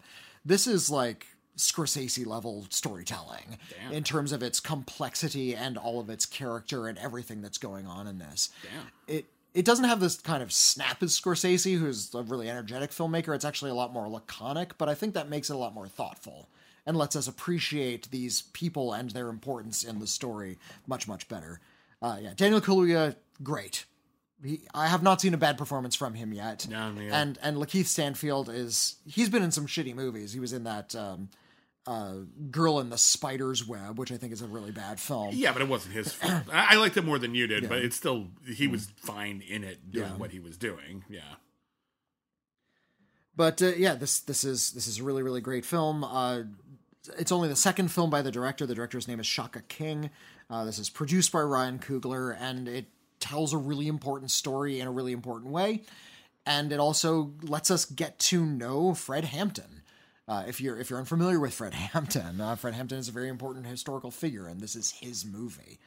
Uh, and I like that it is sort of told in this departed sort of way, where it's told from the perspective of the historical figure, but also the informant who would also would eventually kind of be his downfall. Yeah.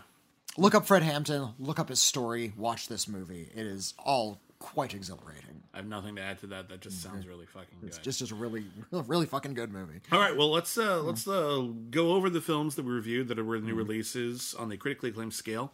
Once again, if you're new or been a while or just need a refresher, we review films on a scale of C minus to C plus. Most films are average. You've been to school. A C is average. C plus is above average, and C plus is literally everything above average. From we just generally recommend it to the best movie ever made, and C minus that's technically below average. So that's everything from we just don't particularly recommend it to the worst movie ever made. Uh, Whitney Seibold on a scale of C minus to C plus, where does Judas and the Black Messiah go? this is a C plus, and I think it might stay with me. So um, yeah, keep, keep, this is one I'm going to be mentioning a lot throughout the year, and this is one one you should probably go out and see.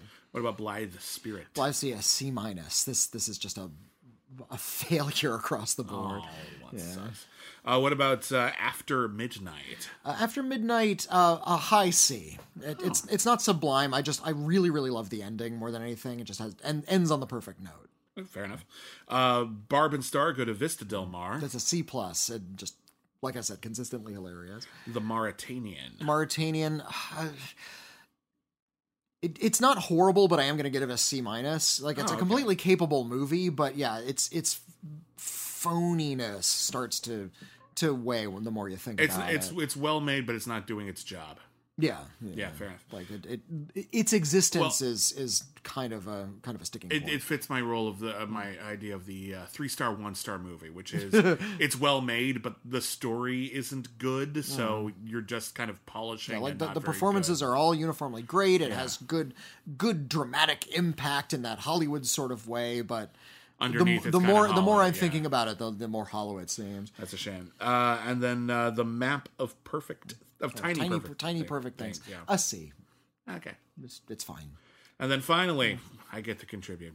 uh, Flora and Ulysses, Whitney, scale of a C minus to C plus. Is that the first raspberry we've ever given? No, I've given a couple raspberries. before. Okay. It's a C minus. I, I I kind of loathe this film. Yeah, it's a C minus for me too. I don't loathe it. I think hmm. there's if you if you like pick away some of the detritus that Disney has just like thrown on this. Like just throw some ads for Marvel stuff in there. I don't know. Kids Wherever like they- Marvel stuff. If we mention it, it'll make the film good. Yeah, right? Like we're everything to children, so if like we only reference Mm. ourselves, then everyone will relate to it, right? Like people. Uh, A- Apart from Troma, I can think of no other company that is as self-congratulatory as Disney.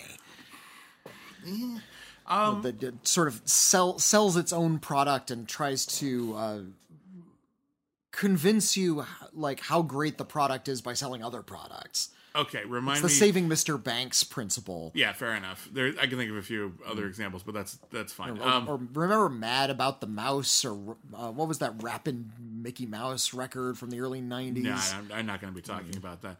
Uh, but Flora and Ulysses, I'm also giving it a C minus. I don't hate it as much as Whitney does because, again, I think you pull apart some of that refuse of marketing, mm. and there's actually like a little nugget of a story here that I was able to latch onto sometimes, mm-hmm. mostly with the parent characters, almost all the stuff with the squirrel. At best, it's harmless. At worst, it's actually quite harmful.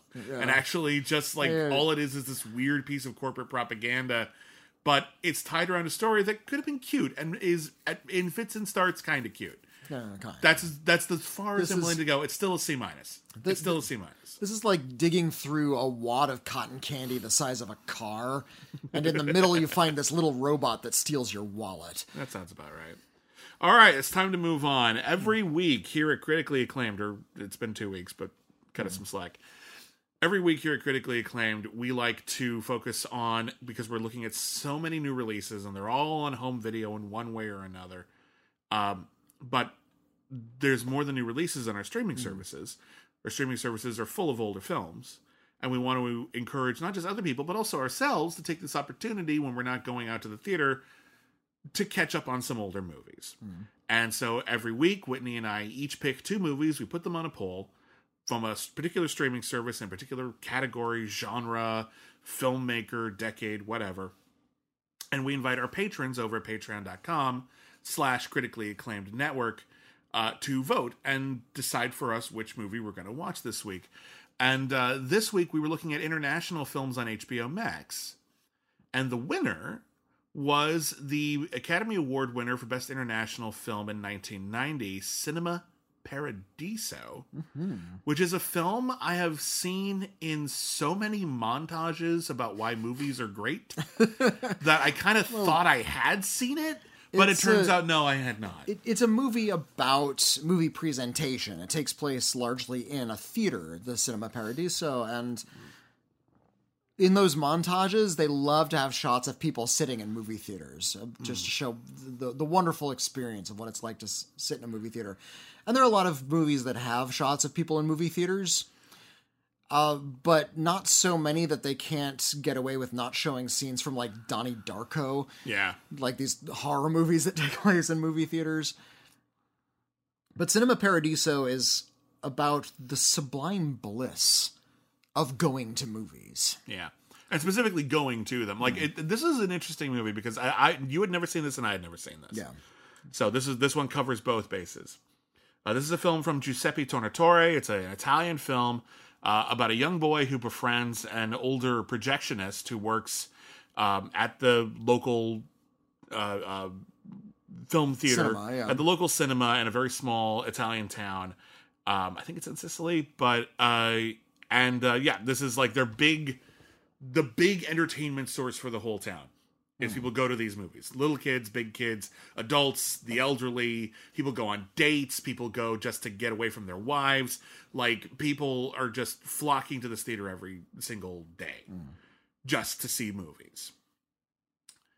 And And the project and this is in like the the third about the 30s. uh, the, well i think we start off in the late 30s because one of the first scenes they're showing stagecoach and that was 1939 Okay. so the earliest it could be is probably early 40s probably because that probably wouldn't have found its way to italy for a little bit Okay. So we're looking at the, at least the early it's, 40s. it's notable that it's still when nitrate film was a thing. Yeah, that's an important film. Uh, it's an important plot point. And if you recall from *Inglourious Basterds*, or if you just know about film history, uh, one of the earliest film stocks was called silver nitrate. It was gorgeous. It actually looked like silver on the screen. That's why they call it the silver screen. It was also so unbelievably flammable. If you set it on fire and dropped it in water, the would- water would- would not douse it. It would it burned so fast it would still burn underwater. Yeah, it's s- stupidly And, uh, dangerous. And uh, a, a few uh, a few details that they get right. Uh, film reels used to be shut in these big uh, containers. Now, upright film projectors, as I use them, I'm a projectionist. they're not covered anymore. They're just sort of exposed. Just where you watch the film turn because films moved on to uh, an acetate stock, which was not flammable, and eventually a polyester stock, which was thinner and stronger. And uh, if if you get a newer print, that's going to be on poly. Um, but back when it was nitrate, they had to shut it because if that hot lamp heated up the film or something got caught in the gate and it caught on fire, they needed a way to contain the fire. Yeah. So that, there was- there that will be uh, important later. There's a, a great detail in Inglourious Basterds. There's scenes in a, in a projection booth where you see a pair of scissors hanging on the, the projector. Why would a projectionist need a big pair of scissors? So you can cut the flaming film right in the middle and you can contain at least one reel. and they talk about that in Cinema Paradiso. So it's a story of a young boy uh, whose father ha- was uh, was in a war. He has not come back. His mother is still convinced his father might be out there somewhere, but he has formed uh, a paternal attachment to this uh, projectionist who is you know, lives a solitary life. He lives in a in a film booth. He doesn't have a lot of uh, people he connects to, and eventually he becomes the projectionist's apprentice, and we follow him in his young life as he gets older, becomes the projectionist for the town, falls in love, and then eventually moves away and starts putting this chapter of his life behind him. Um, watching this movie, in, uh, this movie was made largely because it felt like film was kind of dying, which seems ludicrous to think of that being the case in the late 80s when it's actually the case now. Um, but uh, you know there are people who talk about when the in the scenes in the film that take place like closer to the present day about how like yeah movie theaters just people aren't flocking to them the way that they used to. They're watching home video. They're doing all kinds of other there are all kinds of forms of entertainment now. Yeah. It- it's not the only place in town to get to escape. Well, in, in the late '80s, there was a big uh, shuttering of a lot of theaters. A lot of theaters started to su- uh, suffer because of home video. The institution remained, uh, and a lot of it seems almost churlish now, especially you know post pandemic. We're still in the middle of the pandemic, but uh, yeah because so many theaters have suffered because of the pandemic, and we're sort of looking at a future where there's probably going to be a lot less theaters. yeah even even the best case scenario we're probably Yeah, going to see a lot ways- less yeah, theaters a lot now of on, theaters are just going to be gone moving forward. yeah. Yeah yeah, it, it's it seems like almost like a small potatoes compared to the present. Yeah, it's There kind of a, there was a big push in 2011 to turn thing turn theaters uh, digital. A lot of film purists were up in arms back in 2011 when that happened, Mm-hmm. but it, it's going to happen, so you just let it happen. The format doesn't matter; just the movie does. Yep. And yeah, all the theaters have been, just been dealt blow after blow after blow, and it seemed really extreme back in the 1980s that Yeah. this was going to be the death knell for cinema. And it just feels like th- th- ending Cinema Paradiso hmm. when it ends, hmm. as though that was the death of cinema, is maybe jumping the gun a little bit in hindsight. Yeah. So that part's kind of funny, but regardless, and I and I have some issues with this movie, and I'll talk about them. But you know, when the pandemic struck, and I haven't seen a movie in a theater since Jesus Christ, almost exactly a year ago. Like, Yeah. it would give me like ten more days, and it will be exactly a year ago. Um, and I lived in a movie theater even before I wasn't a film critic. I I was um, back in college. I would go to see at least three or four movies a week. Yeah, Like that was just where that's just what I loved. And Westwood, California, where I went to uh, I went to UCLA. It's in Westwood. Um, had tons of independent theaters and a couple of big multiplexes, and also UCLA had a screening room with really incredible stuff. A lot of it was free. Um, I love the theatrical experience. I've lived the theatrical experience. I have treated the theatrical experience as though it was my form of church. And yet, the pandemic struck, and that didn't seem very important at the moment. And now we're, we you know, the concern is safety, keeping people alive. It's not like there's any shortage of entertainment or even movies. But uh, damn if Giuseppe Tornatore's like just absolute fawning, childlike, almost annoying nostalgia for the theatrical experience. Damn if it didn't get me a few times and make me really miss Yeah. theaters right now. Um, I've worked as a projectionist uh, for a couple of years now, and you, you're you're telling me there's an Italian movie about an aging projectionist and the death of cinema and how its film is aging. and how he's like pre- like Yeah. infusing a love of cinema and a young Uh, boy, yeah. like the Yeah, last bastion of hope for the for the for the medium. Yeah. Yeah, yeah, it's gonna fucking get me. All right, I, It's- I was watching this and I'm just like, this is made for Whitney. yeah, actually. yeah. It's like you you made a movie about like me if I were a sixty year old in Italy in 1939. And uh, and all of the tragedies that go therein. There's a, a big. Uh, we, we mentioned the nitrate film. There's a scene where he's found a way, this projectionist, to uh, because you were projecting through a pane of glass, the uh, film will be bounced onto the wall behind you as well. Yeah. And he and although the you know the optics don't quite work this way, he's found a way to angle the glass so he can watch the movie on on a blank spot of the wall. yeah. Then he's also found a way to angle it against several panes of glass so it actually projects really powerfully out onto a building outside opposite the theater. It's a magical idea. There's no way he's got enough light going through that after No, bouncing yeah. that many times for that to be legible. That that paltry little bulb is not going to show two movies at once. yeah, it's a sweet idea, yeah. but it's not going to work. Uh, But that leads to a, a tragedy because he's watching the film outside. He's not he's not by the projector. Yeah. And because it's nitrate film, it catches on fire and it damages the theater and also his eyes. It Yeah. burns his eyes and he's blind. Yeah, and now uh, it's up to the kid who has been paying very close attention uh, to become the town's only film projection. And, and he's a kid. He's like nine. yeah, he's a little kid. Fortunately, he's like he's smart and precocious, but like there's this general sense of like, is he still going to go to school? And the kid's like, well, maybe I won't. And like um, uh, Alfredo, the uh, projectionist, is um, it's Alfredo, right? Um, yeah, I think so. Yeah, he's and he's just like, no, you should go to fucking school because it's you you should. Like yeah. it's interesting because so much of this movie is steeped in absolute, unabashed, unapologetic. Used the word earlier in the podcast, treacly nostalgia for cinema.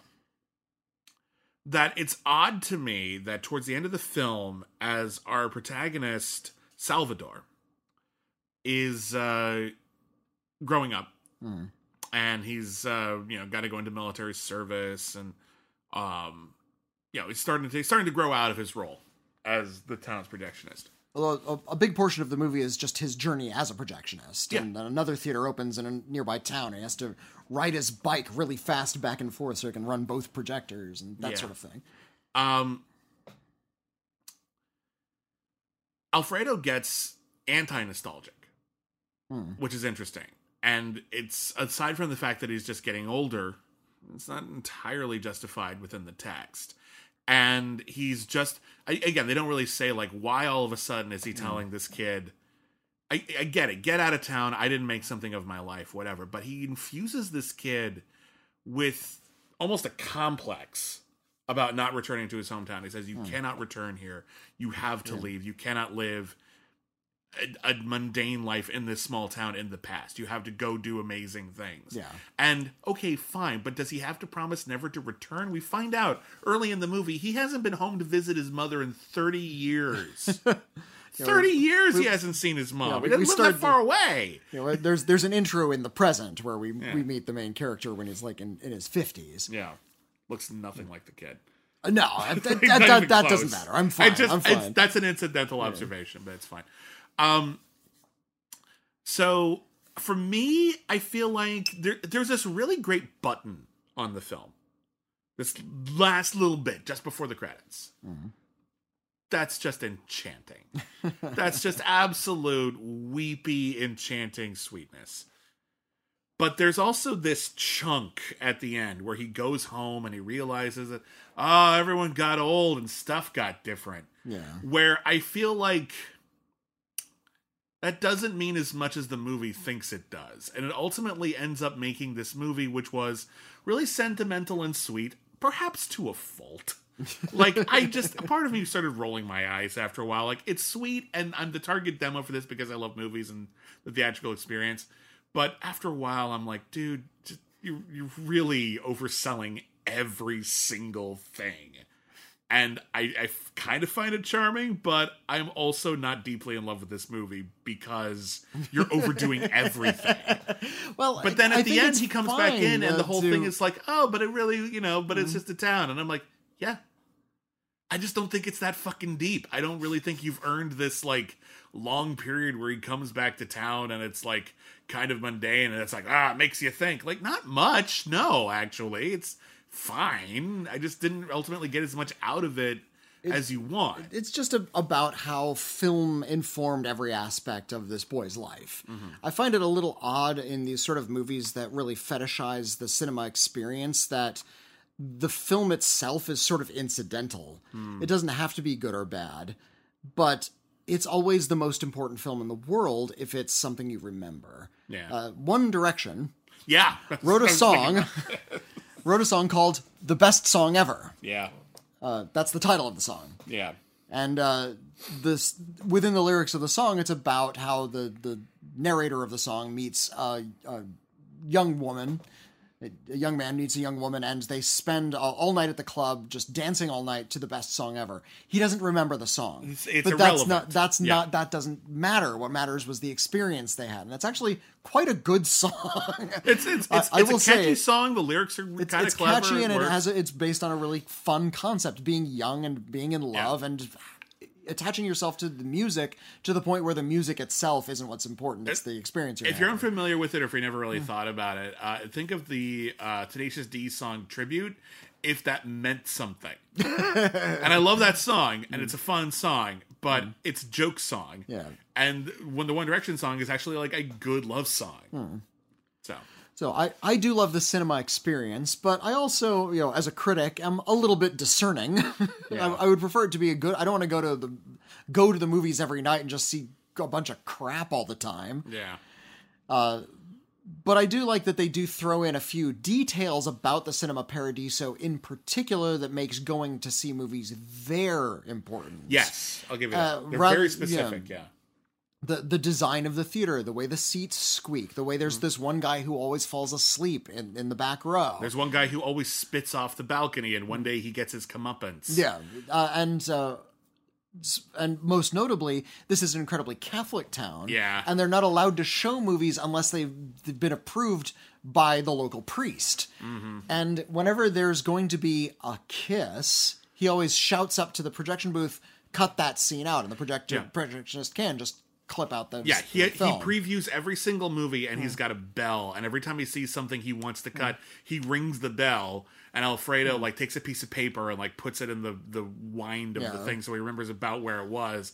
And he's just like, someone kissed there, got to cut out all those kisses. And there are people who've been living in this town for decades, who've been watching movies every week for decades, who have never seen anyone kiss in a movie. So when uh, when the time got when the times change enough and a kiss is finally permitted on screen, it's a big deal. Yeah.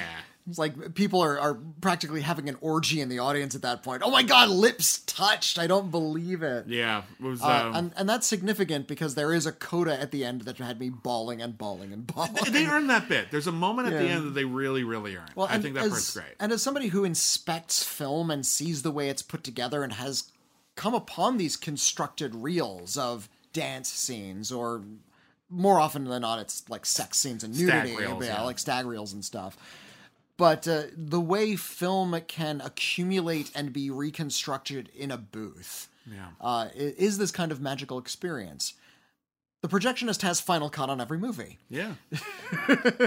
doesn't matter how much studio control you have, directors. I get final cut on your film, Yeah. don't I? No, I'm, I'm gonna run it as best I can. I'm not. I'm not a dick, but I, uh, I would love to see you just once, like, take a fucking stand. Like, what's a movie with like an ending you hate? Like if you Oh, cut- like imagine if you hmm. imagine if you were screening Nymphomaniac you and go. you just cut that von Trier. last little like thirty second bit that makes Oh. the whole movie kind of pointless and stupid. Yeah. like you just cut that out. just cut out like, that last thirty seconds. That's just cut, your choice. Cut it right when it's optimistic and you've actually gone on a good journey and Yeah. everybody's human again. and there's a it's point. great, yeah, yeah. And then we're just cut out- cut that last little cynical 30 one last seconds. little punchline just gone. Just cut that out. Sorry, it just got lost in the projector. yeah, sorry, I hmm. made your movie good. Yeah. Or uh, something uh, I I I work at the New Beverly and I, I project Quentin Tarantino's. He owns that theater, so I project his movies a lot. Yeah. and it, it's been awfully tempting to recut Pulp Fiction chronologically, just to be a dick about it. That would be really funny. no, I'd, I'd be like fired twice of for that. you but would, but I would also love to see it, Will, wouldn't I? It would be like that. I- uh, I- that I would never- I would never do it, it's Godfather, where they actually put it in chronological order. Oh, Which I've yeah, actually yeah. never seen. I've never Yeah, seen the chronological order. it's it's the fir- the first two in chronological order. Yeah, yeah, yeah, yeah. And um Yeah. Didn't they like find that like flashback structure in like the editing room in Godfather 2? I read that once. Oh, I, don't- I don't know. Yeah, like, 'cause don't, don't, don't my don't yeah. know my Godfather two trivia. That's fine. Anyway. Um, but yeah, Cinema Paradiso. uh, I, I get why people love this. I get why the Academy loved it because it's a fucking love letter to Yeah, it's Hollywood. it's, it's a big yeah pat on pat, Yeah. pat yourself on the back. It's kind of and and it's it's sweet. I'm Hmm. not going to pretend it's not sweet. It's very very sweet. Ennio Morricone's Hmm. score is actually a little a little uh, little saccharine for Morricone, but it's great and it's really just Well, Morricone, Morricone did do a lot of saccharine scores. true. But that's typically he- not the he stuff scored that I remember. thousand movies. It's so, yeah. typically not the stuff I remember, but it's still very good. Um I think I was expecting maybe a movie that hit me a little harder, hmm. and this is a movie that's just packaged nostalgia. And I think it's interesting when we think about how it feels sometimes today, like when we talk about nostalgia today, we talk about how we're all kind of living in this constant fog of nostalgia, hmm. where everything that we grew up with or that our parents grew up with in some cases is is active and present in our everyday lives. yeah, and that every single movie, TV show, action figure, video game, Twitter thread, anything that we're being sold is hovering around some sort of personal connection we had with something in our collective past, or if you're young, you're present, and one day you're going to look back on it and it's going to be weird. I think we forget sometimes that we did not invent nostalgia and that this that this movie was about that kind of nostalgia. Now it's over 30 years ago. Um is a little illuminating and it's good to remember that the movie is also kind of anti-nostalgia towards the end is interesting but it comes across as completely hypocritical because the rest of the movie is entirely nostalgic and that's what they want you to get from the film yeah so that part comes across again. That whole bit where Salvador comes home at the end struck me as a little false. But um, I think it's fine for a movie to play big occasionally. I don't mind playing big. yeah. I find I don't. Uh, what I mind is it playing a little false. Whenever it was playing big, like there's a scene in this movie. I love the design of the theater because when the when the camera is like projecting this big beam of light, and at the end of the one end of the beam of light is a projector, and at the other end of a beam of light is the picture, and in the middle it's just like this fucking laser, and there's this really cool thing where in this movie house the beam go like the hole from the projection booth to the screen comes through the mouth of a lion. Yeah, what, yeah. what a great fucking image. And there's one little bit there's almost none of this there's almost no fantastical realism or fancifulness to this but there's one little bit where salvatore is a little kid and he's looking at the lion and like the lion is like roaring out the movie. Mm. That's big that's totally big but it's genuine. Okay. and that's the thing. That hmm. feels genuine. That is a child's fantasy of what is happening. That is a child's experience of what is happening. And i buy it. It doesn't mean i have to buy every single thing the movie does. And i don't think every single thing comes across with that level of genuine affection. I think when it tries to be cynical it comes across as less genuine. Okay. and I think when it is trying to be optimistic and hopeful and halcyon, then it feels genuine, even though it's a little over the top and sometimes I roll my eyes. A bit of a mixed bag for me, but I'm really, really glad I saw this. And yeah, as a love letter to the theatrical experience, this is a really good watch right now. Yeah, th- th- this was one that I, I I could feel it manipulating me. Yeah. Like I I knew what it was doing. It was being really schmaltzy. Yeah, it was being never re- hides it. re- re- yeah, really, really uh,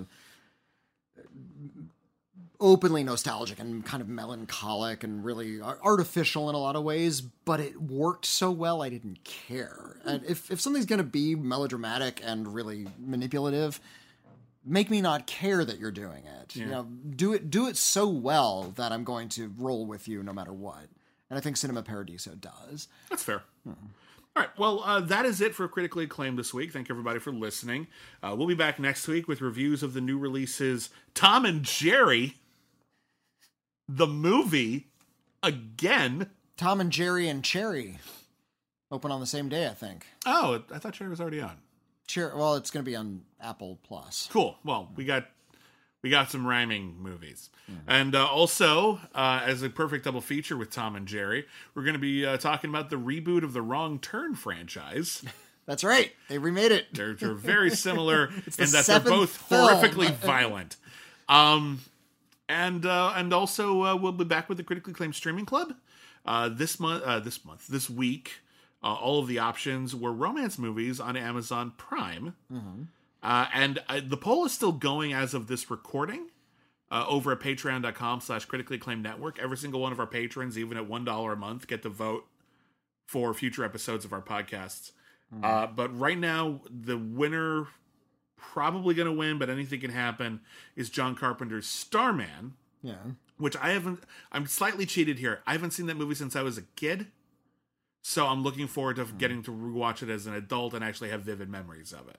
Yes. So if that's the if that's the winner, that's the winner. If not, there's a bunch of other good movies, hopefully, that are on there. Uh, St. Elmo's Fire is one of the nominees. Some Kind of Wonderful is one of the nominees, and I cannot. Oh, and uh, fu- uh Funny Face, Funny face. Yes. the one with Audrey Hepburn. Yeah, that's that's on there as well. So uh, everyone, don't forget to vote. It's not too late, probably, unless you're listening to this later, in which case it is, and I'm sorry.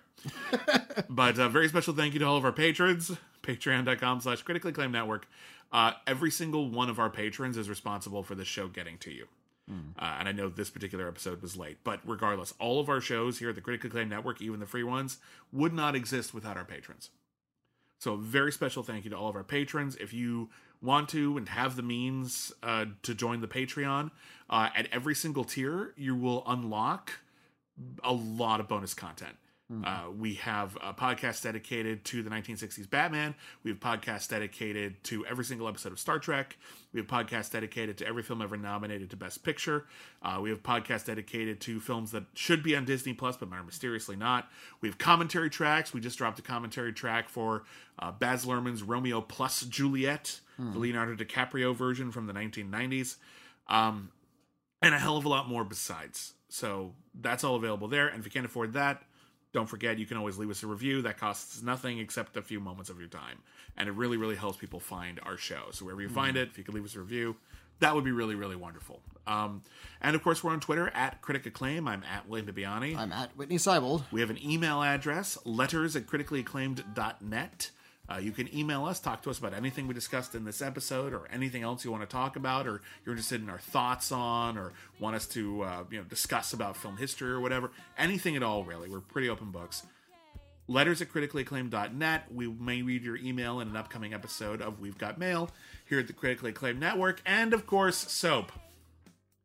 Etsy.com slash shop slash saltcat soap, or just go to Etsy and look for saltcat soap, all one word. Uh, you will find uh, designer soaps made by M. Lapis de Silva, my incredible wife and partner. I actually have some designs that I'm working on right now that tie into the movie trivia Schmodown, and I hope to debut those sometime in March. Uh, a lot of people asked last year, like, "We're going to get some Schmodown soaps," and I'm like, "I'm working on it," and so March. Um, so uh, be sure to check that out. Also, Saltcat Soap has a Twitter. It's Saltcat Soap. Uh, and uh, we may occasionally post some coupons over there, so you might want to follow along and uh, see not just uh, pictures of Luca and pictures of upcoming designs, but also possibly some coupons. So check that out. And um, that is that. I almost asked you to take us out on a Star Trek quote because that's what we do on our Star Trek podcast. That's it, everybody. Thank you, everybody, once again. And never forget, everyone's a critic. I wanna go to the midnight show. I'm sorry, what?